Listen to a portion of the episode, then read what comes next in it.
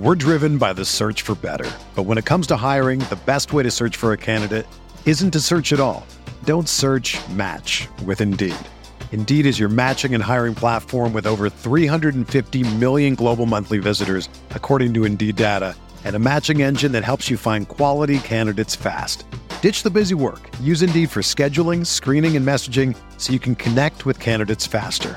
Leveraging over 140 million qualifications and preferences every day, Indeed's matching engine is constantly learning from your preferences, so the more you use Indeed, the better it gets. Join more than 3.5 million businesses worldwide that use Indeed to hire great talent fast. And listeners of this show will get a $75 sponsored job credit to get your jobs more visibility at Indeed.com slash BlueWire. Just go to Indeed.com slash BlueWire right now and support our show by saying that you heard about Indeed on this podcast. That's Indeed.com slash BlueWire. Terms and conditions apply. Need to hire? You need Indeed.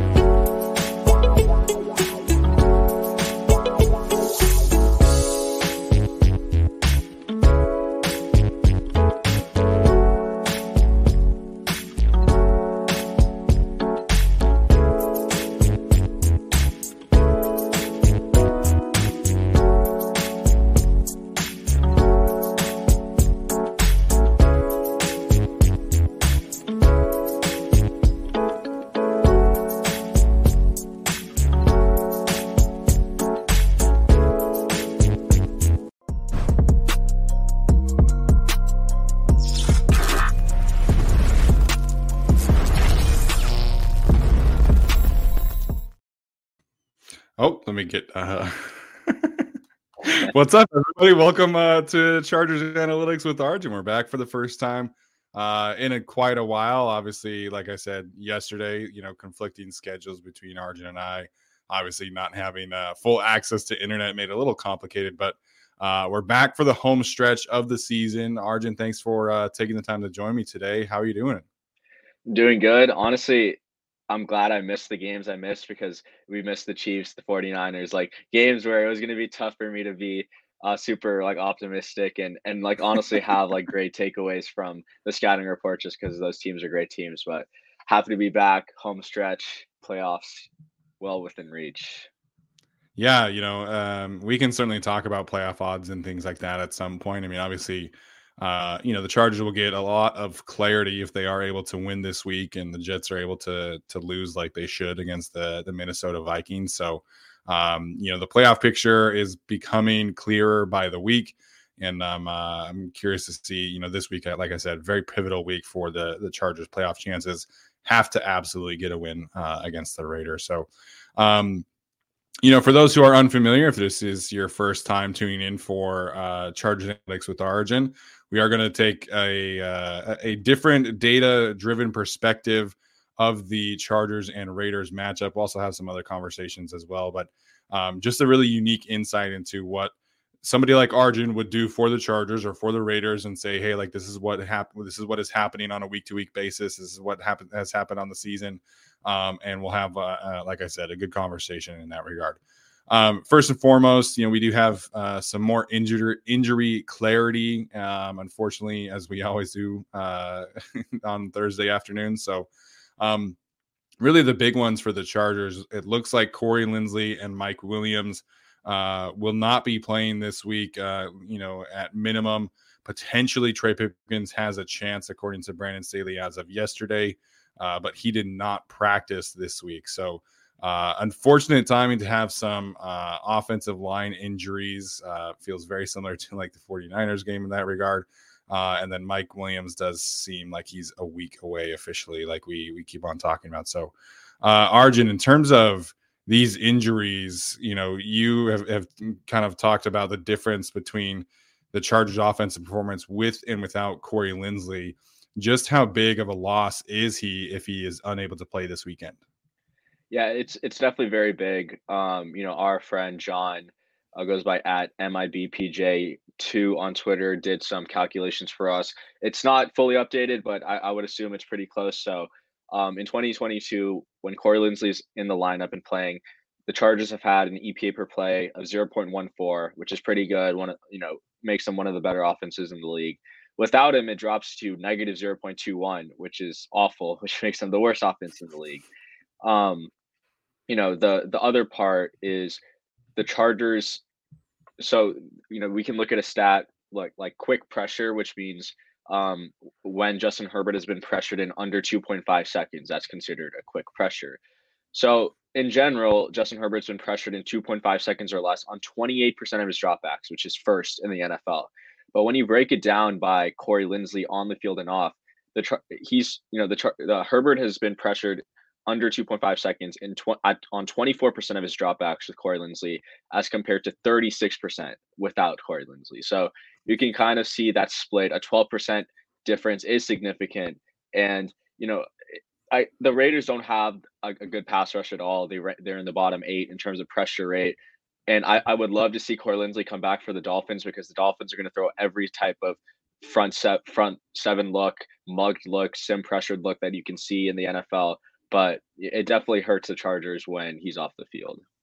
Yeah, absolutely. I, I think if you're looking at the Chargers' upcoming schedule, right, like you you would feel awful about not having Corey Linsley next week against the Dolphins yeah. or the week after that against the the Tennessee Titans, who do also do a lot of simulated pressures. They obviously have some great talent as well, you know, in Jeffrey Simmons, Denico Autry, players like that. So um, if there were a game that he was going to miss, I think you would obviously pick this one against the Raiders. So um, you know, Will Clapp, I think, has been fine in a vacuum, but um, you know, it's just a, a, huge difference as Arjun just laid out without Corey Linsley uh, vote him to the Pro Bowl if you would. Uh, he just absolutely deserves it. So, um, in terms of Mike Williams, I'm curious to get your thoughts here because we we've seen, I think it's the numbers like 27 pass attempts with Keenan Allen and Mike Williams on the same field together.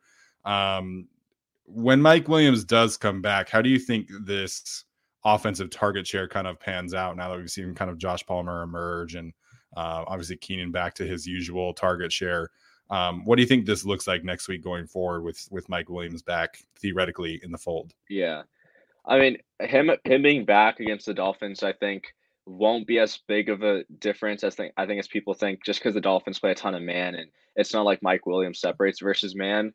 Um, and you know, it's not like Williams had that great of a game in 2020 either versus the Dolphins, which are pretty much running the same cornerback duo of, of Xavier Howard and Byron Jones. I just think I just think Williams opens up the field, especially in the red zone where the Chargers have struggled for most of the season.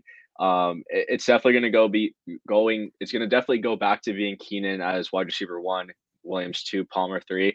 But I've been pleasantly surprised by Josh Palmer, who's kind of outperformed any expectations I had for him before the season and after coming back from his uh, second concussion of the season.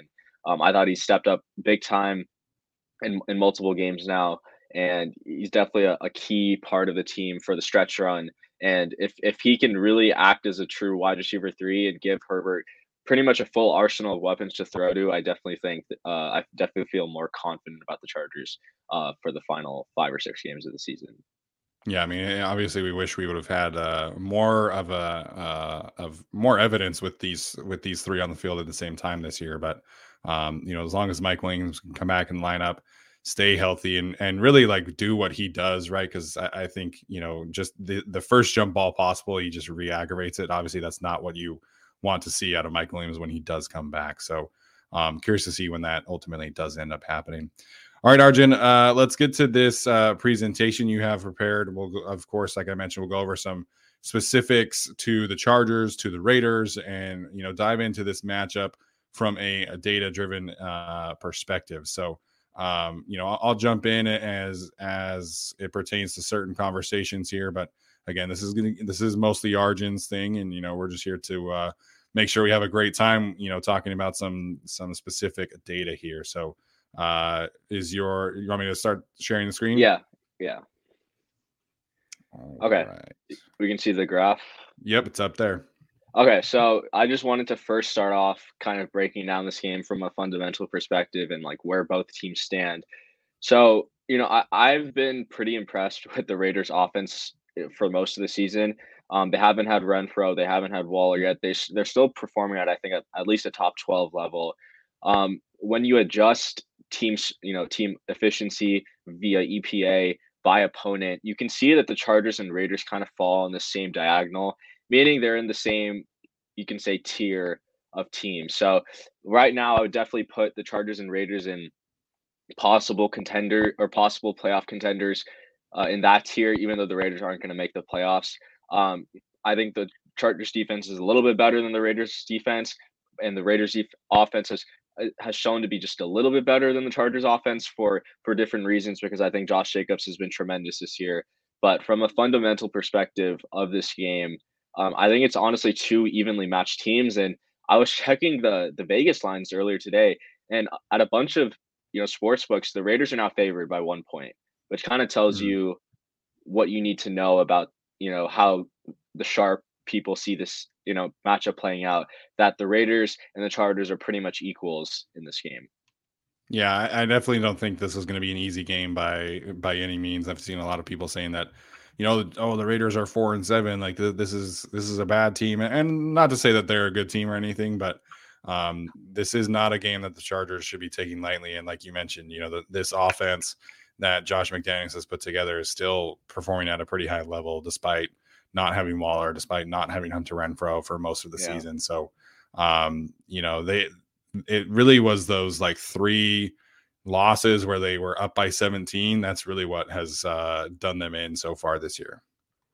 Yeah, I, I totally agree. And their one score luck has kind of rebounded a little bit in recent weeks. So I'm hoping that doesn't re, you know rebound this week because I mean we already know this game is going to be either won by like three or three, four, seven, or two points, something like that. So yeah, it's going to come down to the wire for sure. But yeah, to to kind of get into the game plan as I've put together every week.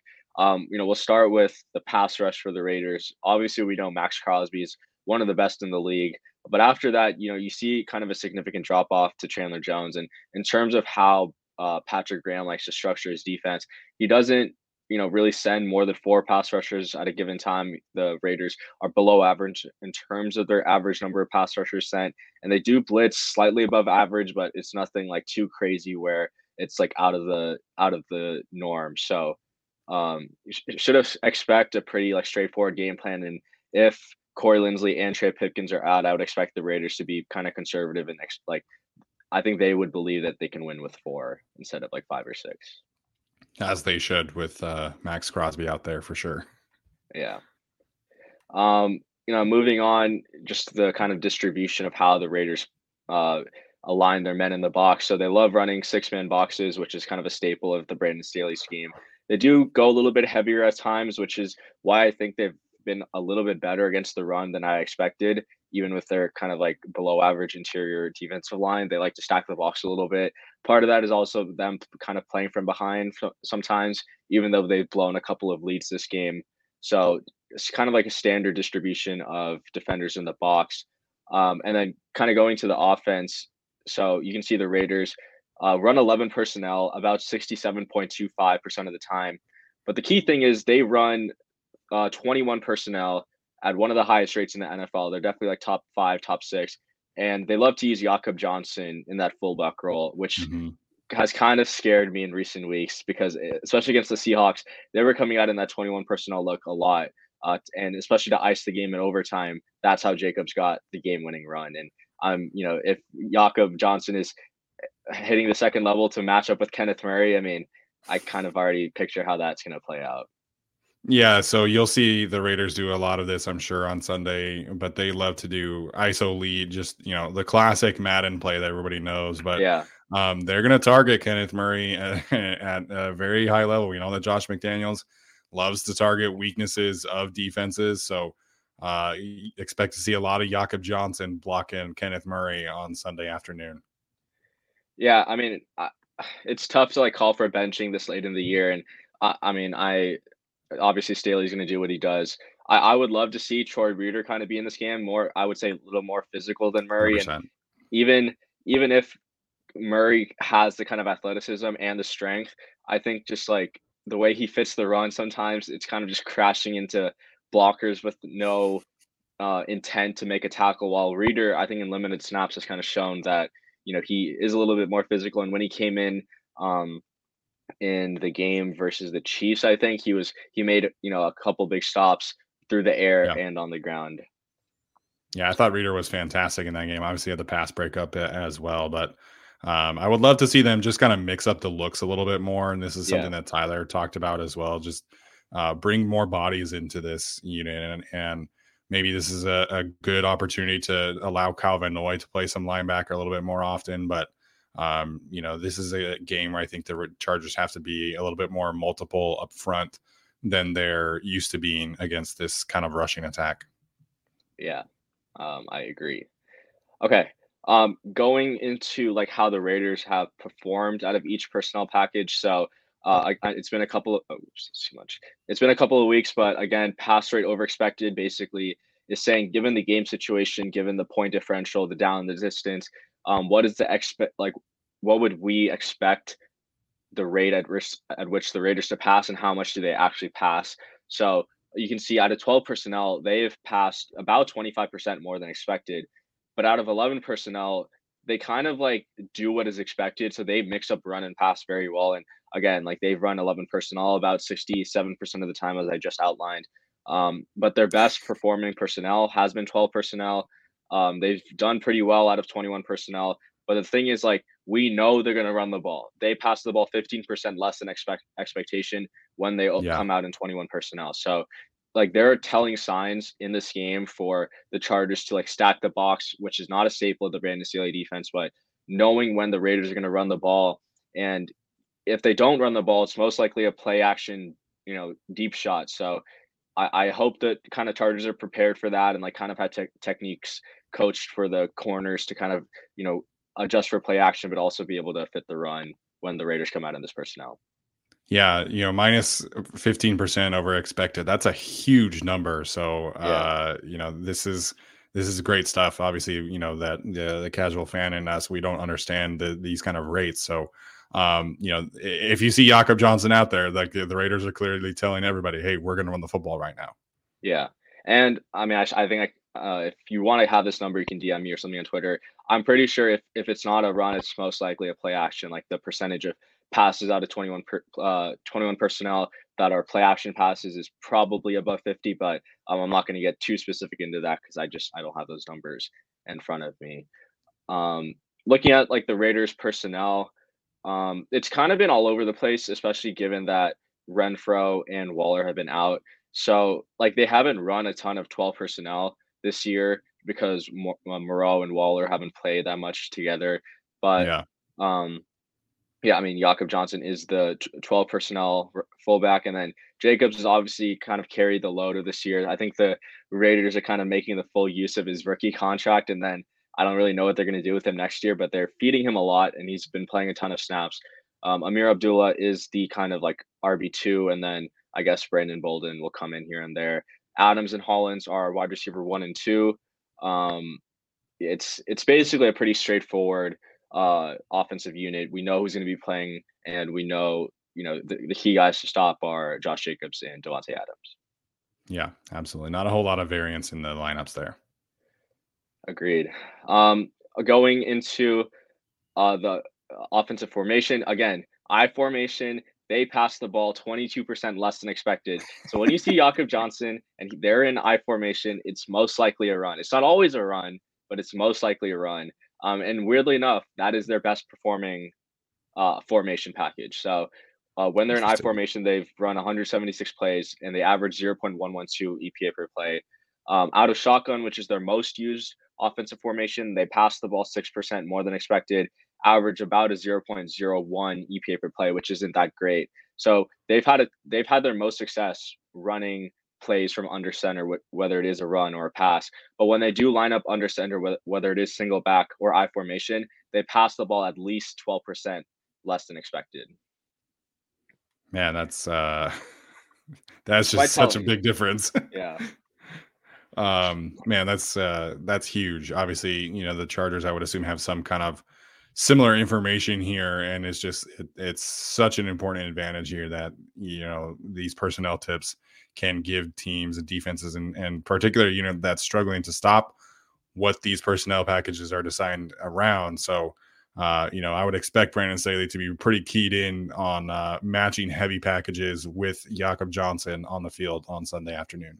Hundred percent, and I'd be very surprised if the Chargers are not kind of like looking at these like expectations or just the raw run pass splits out of formations. That would be a real shame if the analytics team over there isn't looking at. Yeah, that. I mean, and and brandon Staley has talked about. I I, I want to say it was like the week before the season when people were still obviously associating him with so heavily with analytics, and and you know he was talking. I think it was might have been with Daniel Popper that he was saying like, if Asante Samuel Jr. knows that out of this personnel package they're going to pass this this kind of route on this percentage of plays like that absolutely matters yeah. and obviously this is a, a different kind of you know more based out around the formation but um, you know we know that they have this kind of information and, and use it pretty heavily at least from what we've heard from brandon staley directly.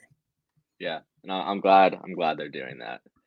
Um moving on to that's too much the raiders and like their passing game so this is how they've performed throwing the ball to each part of the field. So, you know, Derek Carr does a pretty good job throwing it to all parts of the field. He does he does throw it right versus left at about an equal amount and over the middle. And he's I mean, he's really efficient throwing the ball over the middle of the field as most quarterbacks are.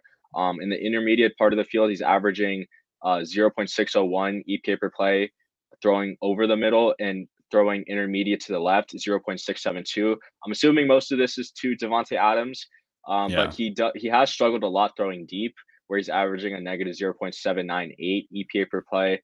Um, I, am assuming a lot of that is just throwing an interception or something, but he struggled. Thro- so weirdly, I don't know if it's weird, but he struggled throwing the ball left, but he does it at pretty much an equal amount as throwing the ball right. So some interesting, I think, splits here um, for Derek Carr but he's it's not like he's a one-dimensional quarterback like Russell Wilson or something where he only targets one part of the, one part of the field for the entirety of the game. Yeah, pretty even splits, and especially in the intermediate parts. I think that's really where Derek Carr really wants to live is, that range, you know, ten to fifteen yards, yeah. and to me that that indicates a, a, strong play action approach from the Raiders as well. Yeah, I, and that's why I've been more impressed with Josh McDaniels, as the play caller, uh, this season, just because I think he's leaning into the play action and just the strength of that offense more and more. Um, just going into you know the Raiders receiver receiving options, we kind of know like we kind of know this already, but Davante and Mack Hollins have been tremendous, or at least Davante's been tremendous, and that's what I was expecting. Mack Hollins has pretty much um, added 40 points to the Raiders on targets alone. He actually has a higher EPA per target. So when Derek Carr targets him, he av- he adds more points on average than Davante Adams. I think part of that is also because he has half the number of targets and he's not facing the number one cornerback. But it is interesting to see like Mack Hollins be like this efficient when that's not something that most of us would I think expect heading into this year. Yeah, I remember when like the perception of when the Raiders signed him, it wasn't like anybody was really expecting him to even be like a wide receiver three. I think people were still kind of expecting um, you know, some of their younger guys, of course, Bryan Edwards, uh, you know, Chargers fans and Tyron Johnson. everybody was kind of expecting those guys to be yeah. wide receiver three, wide receiver two. Obviously, Hunter Renfrow being hurt doesn't help much, but uh, Mack Hollins has definitely exceeded expectations there in Las Vegas. I, I yeah, I agree, and I'm. I think. Do you? So I remember in week one, um, we were. I think I was saying like you want to put uh Asante on or do you think like in this case the Chargers will run back the game plan where it's mostly Asante guarding Davante Adams where he kind of got torched. He did have the interception, but you know, for the most part, he didn't have that great of a game. Or do you think they maybe stuck Michael Davis on him like they did with him against D Hop last weekend? I think you have to give him some different looks, and I think that's something that they did a lot. They've done a, a pretty good job with even um, you know, uh, it, I didn't agree with how much they use Asante Samuel Jr. against uh, Travis Kelce, but you know, they're they're not just going to shadow at this point with this group. So, you know, I, I think we'll see a bunch of of everybody on Davante Adams this week, including you know some reps with Derwin James. I think that's yeah. You know, they they've shown a a, will, a greater willingness this year to to allow Derwin opportunities against number one receivers. I mean, obviously he had the interception against DeAndre Hopkins last week, but I would expect it to be more varied than than the first time around, and obviously that that should be the case. I mean, we were talking on our show yesterday, and it's like the expectation of Asante playing Davante in that Week One matchup. It's like you know you expect Asante to take some lumps, yeah. Um, and he battled. He had some really good moments, but it's like you, you probably shouldn't do that same thing again. Yeah. No, I agree. And I'm pretty sure Derwin was matched up on like a third and four, third and three at some point in week one against Davante and held his own pretty well. On the fi- I think on the final drive they gave him like three or four reps, and uh, I would love to see them do that early in the game as well and create create some more advantages. I agree. Okay, moving to the Raiders' run game, which I think this is uh, pretty telling. So, the Raiders are a very, very good run offense, running to the right side of their offensive line. So, they average a positive EPA per rush huh. on in every run gap, running to the right side of the offensive line. So, this is Andre James.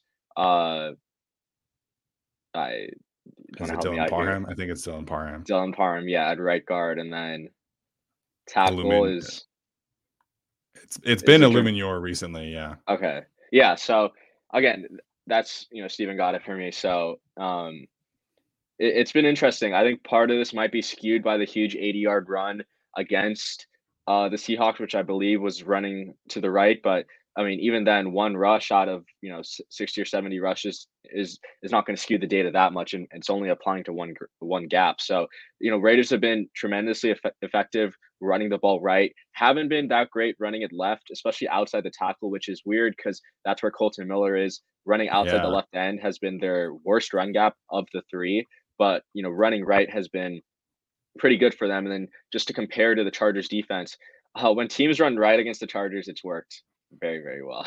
Just hmm, not that, that great. Ugly. That's yeah, ugly. And part of that is also just it's it's mostly the run against run away from Khalil Mack game plan, right? So it's kind of like picking the lesser of two evils. Like I think like in this case, if you're the Chargers, you pro if you see that the Raiders are this good, like this uh this good running the ball right, you might honestly want to line up Khalil Mack on the right side of against like the right tackle, who is the weaker link anyway, and then try to force them to run it to Kolton Miller's side is more of a athletic pass protector, right? And and that and force them to kind of run to their weakness instead of run to their strength. So this is definitely a, a little bit of a concern for me, given that the Raiders' strength is our weakness. But I think it's definitely counterable if you know they have the right game plan for it. Yeah, that's an easy tendency to break, and they they flip Khalil a decent amount, but um, yeah, I think this week you and and especially in heavy packages, I'm putting Khalil Mack on the right side. Absolutely. Yeah, um, and staying on the theme of the run game, so um, this was something I posted earlier today. Um, mm. looking at the idea of perfectly blocked run. So for the, our listeners who don't know, perfectly blocked run is when every offensive lineman on the play receives a grade of zero, which is neutral that they did their job, or better, which is a positive grade. If that's considered a perfectly blocked run, if any offensive lineman on a play receives a negative grade, it's considered a negatively blocked run. So the Chargers and Raiders are pretty similar, where their offensive lines do not perfectly block run, do not perfectly block runs above the league average. But both defenses, weirdly enough, especially for the Chargers' sake, have been pretty good at preventing perfectly blocked runs. But for the Chargers case, their run defense sucks because they can't tackle in the second level. So um yeah. it's it also goes to show like Josh Jacobs isn't getting a ton of help from his offensive line. Even though this graph kind of shows they've been very good, very efficient running the ball right, I would argue most of that's actually Jacobs doing um, instead of the offensive line's doing. And if you use like rushing yards over expected, which is a you know kind of putting an expectation on how many rushing yards we'd expect a rush runner to get versus how many they actually get. Jacob shows up very highly regard uh, regardless of whatever model you like to use. So he's done a lot of the brunt work, I would say, instead of that um, offensive line. But you can kind of see that the Raiders' offense line is is not going to be that good, and the Chargers' defensive line should have a little bit of success in the run game. It all comes down to whether or not they want to make a tackle against an injured running back that just got the ball 33 times a game. Yeah, I mean, to your point, you know, Josh Jacobs right now is uh, second in the league in total yards after contact, but after Derrick Henry with 827, he's averaging 3.83 uh, yards after contact per attempt. Uh, also second, only trailing Tony Pollard Uh, so very different styles there. But um, you know, Josh Jacobs having an incredible season, and like you mentioned, you know, not getting a, a ton of help. So you know, if you're able to really rally and tackle around Josh Jacobs, I think you could see the Chargers have a good amount of success this week on the ground. But mm. that's the that's the key, right? That they haven't not done a good enough job, and that's something Brandon Staley talked about on Monday when they're not when he is talking about them not having enough two on one advantages in the run game. So again, yeah. you know, if you're able to really, you know, get after it in a tackling perspective, then you should be able to do a, have a pretty good job, a pretty good day against the uh, Raiders offense. But uh, that's much easier said than done against Josh Jacobs. Yeah. Um, the last kind of thing I wanted to touch on. Um, so we did talk earlier in the episode about play action, and you know the Chargers have actually been pretty good versus play action this year. They're actually pretty much a top ten defense versus play action, well below the league average. They do allow a positive EPA per play, but so does uh, you know over 70% of the league. So even if the Raiders do have some success on the ground, I think that I still believe in the Chargers' ability to kind of stop play action. Um, I do get worried about Kenneth Murray kind of getting stuck in blocks, kind of overbiting on play action at times, which we've seen multiple times this year. But um, overall, like I, I'm, I don't think the Raiders' play action game will hurt the Chargers too much, and I honestly think that cornerbacks and safeties have kind of done a good job of of um, not biting too hard in play action and kind of playing their role perfectly. Um, on the flip side, you know, the Raiders are also very, very good versus play action. They're actually the sixth best defense and one of the few defenses to um, force offenses to have a negative EPA per drop back versus play action. So I've been on the on the train that the Chargers should run a, way more play action, even if the run game hasn't been working this year. But um, I'm curious, like, do you have any thoughts to why the Raiders are this good versus play action, but just suck overall as a as a pass defense? I I would have to watch more of their games, but I don't. That's really curious to me because it's not like they have a, a great secondary, and their pass rush has been, like you mentioned, uh, not super successful. So uh, maybe they've been getting some interceptions. That that would be my only thing maybe. is that maybe Tre'von yeah. Moehrig has, has gotten a few interceptions in play against play action. But uh, when you posted that earlier, I was definitely surprised that the Raiders ranked that highly as well. Yeah, because you look at the teams around them, it's like the Saints, the Commanders, the Bills, the Jets, like very some very good defenses, and then you have you have the Raiders. so that also means that they're terrible versus straight dropbacks. So that's probably something uh. or like non-play action dropbacks. So that's probably something the Chargers can lean into this game and kind of like exploit. So that was most of the stuff I had on the Raiders. Um, you know, obviously, you know, we can look here. Just in, in general, like people think Josh Jacobs has had a good year. He's had a great year. But even when the Raiders run the ball, they're actually they've actually lost points uh, when they've run the ball with him, even if it's super super small.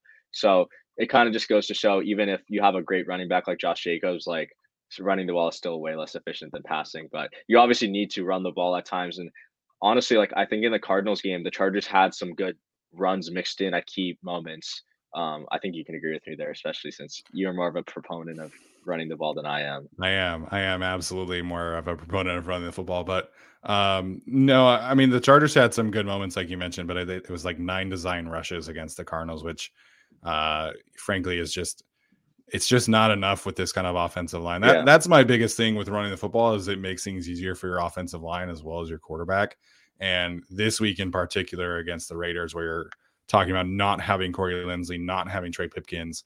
The Chargers have to do a much better job of you know lining up and making a difference in the run game because if you're going to sit back there and ask Foster Sarell to drop back and, and pass protect yeah. 65 times against Maxx Crosby, is it's just not going to go well.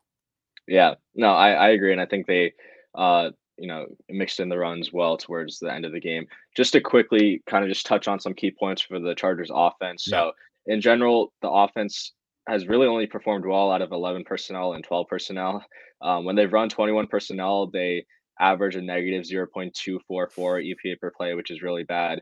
Uh, they don't really run a ton of 22 or 13 pers- uh, personnel packages, so not really going to touch more on a ton of that. And when they do go heavy, like 22 or 13, they they pass the ball way less than expected. But in any other formation that they've run a significant amount of plays um, out of, 21, 11, and 12, they've passed the ball at least 6% more than expected, which given, you know, that you have Justin Herbert, I think that's, that's fine. Um, yeah, I um mean Joe Lombardi has they've they've uh, generally ranked pretty high in pass rate over expected with Joe Lombardi over the last two years. Yeah, which which is again it's fine. Um, looking just quickly at uh, offensive formation. Mm-hmm. Um, so Chargers have done very well out of empty, averaging about a 0.19 EPA per play. Out of pistol, which they don't run a ton of, they've averaged 0.15 EPA per play. But they haven't done very well out of shotgun, which is weird. Um, it, it could just be mm-hmm. this season because I'm pretty sure they were they ranked pretty well last year.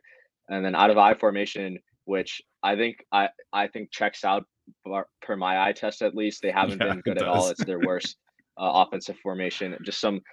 First of all, I think they run the ball out of I formation a, a decent amount, which you can see they they run the ball about two percent more more than expected. But also just in general, like out of I formation, if you're running play action, like you want to get have receivers get to their spots quick, since the defense will probably bite on play action or something. But just because of the lack of speed the Chargers have on offense, um, it's tough to really like make throws out of I formation. And and Herbert's most likely having his back turn, expecting the receivers to break on their routes while you know because of the speed of the Chargers, they're kind of still running the routes. So have they haven't had a ton of success um, out of I formation. Yeah, I remember early in the season, obviously Zander Horvath had those two touchdowns in like the first two games, and uh, you know, the EPA per play here, the I formation was much higher, and obviously, you know, they haven't yeah. scored any touchdowns out of it, so it's been, uh, you know, yeah. kind of tanked their uh, performance in that formation recently. Yeah. Um, yeah. So that that's pretty much it. I, I think the lot the only other thing we can look at is maybe like the Chargers rushing efficiency. So they've sure. done the they've done very well running the ball between Corey Linsley or Will Clapp and Zion Johnson. That's their highest performing uh, run gap in terms of EPA per play, but they've kind of struggled everywhere else. The only other gap they've done well is between Linsley and Feiler. So as you can see, the inside zone has been ver- inside zone or or counters have been working very well, but um, anything outside the tackles have has kind of failed miserably, and uh, that's kind of just to be expected given that Rashawn Slater hasn't been playing for this year. Yeah. See, I, I, went on a little bit of a rant yesterday about the whole Zion Johnson conversation, and see this this graph right here is is visual representation that I am not just blowing smoke out of my ass. Yeah. I mean, Zion Johnson has been awesome in the run game for the Chargers yeah. this year. And again, for the listeners, like guard, the, the college to pro transition for guards is one of the toughest of any position in the NFL. Like it's just that it's just very tough to go from you know dominating against weaker interior defense alignment at the college level to going against like Linval Joseph yeah. on the interior, right? It's it's just a very tough transition, and the expectations for year one should not be as high as like we'd we'd expect for Zion, just because just because Slater was dynamite from year one. So we got to have a little bit of patience, especially in the past game. You know, Chris Jones is going to take everyone's lunch money at some point in the season. Um, and you know, while Zion has had some bad moments, I think he's also you know put up some good tape, and you know the numbers kind of support that here. Um, yeah, absolutely. I mean, like just in perspective, you know, Zion played in the ACC. It's not like he played in the SEC. I mean, you know, mm-hmm. the really the only team with comparable like interior defensive talent is going to be like Clemson, but you know, he's going to go up against Pittsburgh and he's going to go up against even Notre Dame and and have you know a clear matchup advantage. And you know, when he comes into the NFL, we're talking about Chris Jones and J.J. Watt in back to back weeks, and next week he'll go up against Christian Wilkins and that crowd, and then Jeffrey Simmons and that crowd. So, uh, you know, we gotta we gotta gotta be a little bit uh, patient with Zion Johnson, but he's doing he's doing a great job overall. All right, I am curious was, though. Yeah, yeah. No, that's, that's uh, all just I really. Had, so okay, sorry about that, but I am curious before we just to kind of wrap up here. Uh, what are you What are you doing with uh, Jamaree Salyer next year? I know that we're we're kind of jumping the gun here, but uh, you know, I've seen you kind of tweet about it a little bit. Where, what's your stance on what to do with Jamaree, and then of course, you know, uh, Trey Pipkins a little bit after that? Yeah, I think. Man, this is a tough question. I think like I I really want to like just look at the Chargers cap situation and like I, I just want to evaluate the like the free agents that the Chargers have that could potentially be brought back because I would love for Trey Pipkins to stay on and we have Salyer as a guard and you kind of just cut Feiler and get some cap space back. But it's like it's tough to like we can expect Feiler to bounce back next year. Like I think like he's had a bad year this year, but he's also had great years before this. It's just a tough situation because you have six, I think, quality offensive linemen now with Slater in the fold if he's healthy. And I don't mind having that depth with Salyer if he doesn't even start. Um, you could resign Pipkins to a three or four mil one year deal or something and just have Salyer as the swing tackle, which I think everyone would be happy with. He can play swing or the interior offensive line. But I think if anything, that I would let Pipkins walk and you slide Salyer to right tackle and go from there. Um, but you would also, I think, save more cap cutting Feiler and putting Salyer at guard. But I think you like the surplus value you would get on Salyer if he started a tackle as a sixth as a fifth round pick would be enormous. Like the the Chargers yeah. would get a ton of value from that draft. It would be Telesco's most or highest surplus value of any draft pick in his career outside of Justin Herbert, which quarterbacks are always going to generate surplus value, especially if they're as elite as Herbert. So I would lean putting Salyer at tackle, letting Pipkins walk, but it, it's a very tough decision, and I want I just I want to see how Pipkins fares for the rest of the season. Yeah, I mean, it, sucks that Pipkins has been so, you know, up and down with injury the last few weeks because I really thought that he was solidifying that spot. So, um, you know, uh, uh, we got a super chat from Constellation asking about Chargers making the playoffs and their chances. Um, we'll go more in depth on that uh, on Saturday. I wanted to mention that for sure. Um, pr- very much appreciate the super chat, but um, you know we're uh, a little bit short on time tonight, so we'll we'll ju- we'll dive into the Chargers playoff chances, what those look like, and you know we can go over like 538's model and things like that on Saturday when we have our Q and A. So, uh, Arjun, appreciate the uh, the time tonight, man. Any final thoughts before we head out for the evening? Yeah, I got to give the good people the the bets, the money, the money makers, which had been doing pretty well before we yes. took a hiatus. So, um, my favorite play for tonight for the Bills Patriots game starts in about 35 minutes. Josh Allen, longest rush over 15 and a half yards. Patriots love to play a lot of man coverage. DBs won't have their eyes on Allen, and he will be able to take off more often than, than not. I also like his over rushing yards, but I love the longest rush because it only takes one play. And I think yeah, the Patriots could key in on Allen in the designed rushing game. He's also gone over this five straight times against the Patriots in the past two years. So it's always good when like those data points back uh, back the bet up. Um, in terms of the Sunday bets, love the Chiefs minus one and a half. If Patrick Mahomes and Andy Reid lose three straight versus the Bengals, I will be very disappointed in them too. But I love them in that spot uh, in Cincinnati and Jaguars minus one. That's that's my favorite play of the whole entire weekend. Um, if you go back and look at the Lions responding after an emotional loss last year under Dan Campbell, it's they've gotten blown out by like 20 in almost every game. So uh, losing on a heartbreaker against the Bills and Jaguars coming off a hard fought game, I think I do like the Jaguars, who are also the fundamentally better team um, in that matchup. So three bets, Josh Allen longest rush over 15 and a half. I would take 16 and a half also. Chiefs minus one and a half, Jaguars money line, uh, Chargers Nation. Let's ride. Let's go. I love it. I uh you know, I was kind of bummed, not gonna lie, that the uh the um betting proposition in California did not pass. I was thinking about, you know, dabbling in that a little bit more, but you know, now it's just uh not a thing. So uh Chargers fans, make sure, of course, to follow Arjun. You can get a lot of this uh information on his Twitter page as well. Make sure and check out his work on PFF. You're doing are you still doing the um the Focus podcast on Sunday nights? Yeah, forecast. So we'll be forecast, doing that excuse me. every Sunday night after Sunday night football. Yeah, make sure and check that out uh, as well. So uh, thanks everybody for tuning in tonight. That's going to do it. Like I mentioned, we'll see you on Saturday for our normal Saturday show. And as always, bolt up.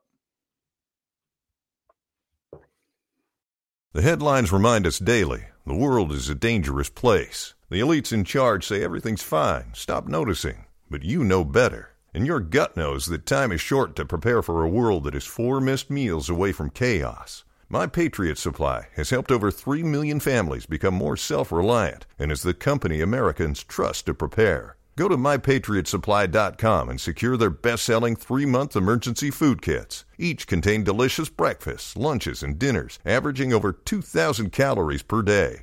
Secure at least one food kit for each family member. For a limited time, save $200 plus get free shipping on all their Ready Hour 3 month emergency food kits. You're not ready if it's not Ready Hour Foods. My Patriot Supply also has solar power generators, water filtration units, biomass stoves, heirloom seeds, and critical survival gear. Shop MyPatriotSupply.com today. MyPatriotSupply.com.